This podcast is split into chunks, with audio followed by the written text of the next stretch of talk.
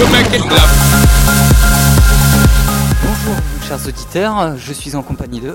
Frédéric Rénal, créateur de jeux vidéo depuis 30 ans. Alors, première question, euh, Chambéry, vous en pensez quoi? Ah bah écoutez, euh, moi j'habite Lyon, donc euh, Chambéry c'est pas vraiment très très loin euh, pour moi et je connais pas spécialement, euh, spécialement la ville. Mais bon, en tout cas déjà de ce qu'on peut voir, ça a l'air d'être une petite ville sympathique. Mais bon, je suis pas spécialiste et j'ai pas, je suis pas baladé encore. Ah, Il faut, c'est une belle ville pourtant. Pour vous, la Savoir Retro Games, euh, le fait d'y être, le fait de présenter quelque chose, qu'est-ce que ça vous a évoqué comme idée? Ben, tout simplement, ça fait c'est la cinquième hein, année que je fais et que je viens consécutivement. Euh, Je suis toujours invité euh, par notre cher chef euh, Bertrand Girardon. Et non, mais ce que je viens voir chercher ici, en fait, c'est que hum, ça fait 30 ans que je disais que je fais des jeux vidéo et l'ambiance des jeux vidéo a beaucoup changé de toutes ces années. Et en fait, savoir rétro game parle de rétro game, c'est-à-dire qu'en fait des jeux à l'époque où, où moi j'en faisais dans les années 90 et tout ça. Et ce que j'aime retrouver ici, ben, c'est cette passion, cette passion qu'on retrouve pas forcément dans des salons plus grands, plus commerciaux, plus etc. Et ici, voilà, il y a non seulement la passion de tous les invités, des dirigeants, euh, mais après aussi la passion du public et rencontrer des gens.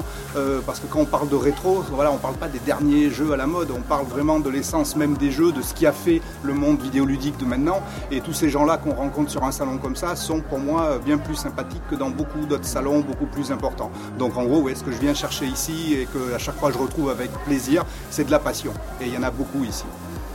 Donc de la passion, mais est-ce qu'il y a certaines de vos créations aussi, pour rester dans les rimes? Non, mais après mes créations, elles ont un certain âge maintenant et les gens les connaissent et, euh, et viennent m'en parler, donc ce qui me fait très plaisir. Mais j'ai pas d'actualité, je viens pas ni pour vendre quoi que ce soit et tout ça. Je viens vraiment pour rencontrer euh, des gens sympathiques qui aiment le jeu vidéo euh, plus que juste comme une simple activité, mais comme voilà une passion sur des années, une connaissance et une culture et, un peu tout ce qui va avec. Et c'est ce qu'on retrouve au savoir être game. Vous avez développé euh, quel- dans- durant votre vie euh, qui sont connus ou moins connus?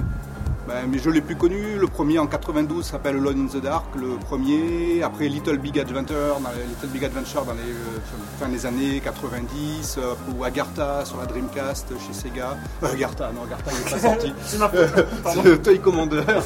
Agartha, parce qu'on en a parlé, Mathieu écrit une histoire sur les jeux qui sont pas sortis. Agartha n'est pas sorti, mais Toy Commander. Enfin voilà, c'est surtout euh, années 90, début 2000, euh, mes, euh, mes jeux les plus connus. Si, il y a eu Soul Bubble sur euh, Nintendo DS aussi, donc je suis fier aussi. Vous êtes créateur donc de jeux vidéo, mais vous êtes- est-ce que vous êtes aussi joueur? Euh, ben, étrangement, pas tant que ça. Donc oui, j'ai toujours joué euh, aux jeux, mais en fait, quand on fait des jeux, euh, moi, c'est mon jeu préféré, c'est de faire un jeu. Et je passe tout mon temps à créer des choses, ce qui fait que quand je commence à jouer, en général, ça me donne surtout envie d'aller moi aussi faire quelque chose et de, programmer et des choses comme ça. Ce qui fait que finalement, je ne joue pas beaucoup euh, euh, parce que j'ai pas le temps, parce que je préfère créer plutôt que jouer, parce que c'est une de ces pertes de temps quand même jouer aux jeux vidéo. Non, je plaisante en disant ça, mais mais voilà, moi en général, je préfère, je m'amuse.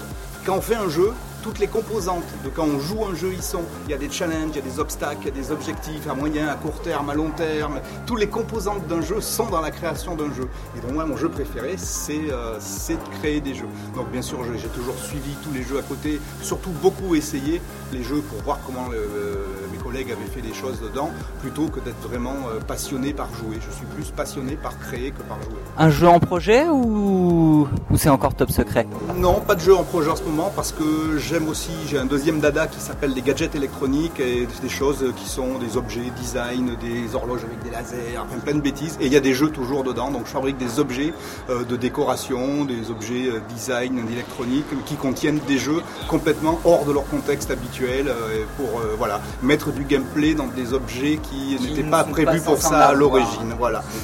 Donc voilà. Et donc bientôt normalement je devrais exposer quelques trucs, donc on en reparlera l'année prochaine. L'année prochaine Voilà. Donc l'année prochaine, faut débarquer pour jouer sur une horloge. voilà, peut-être avec un peu de chance. ouais. On verra ça je, en 2019, en février. D'accord, bah monsieur Rénal, merci beaucoup. C'est moi qui vous remercie.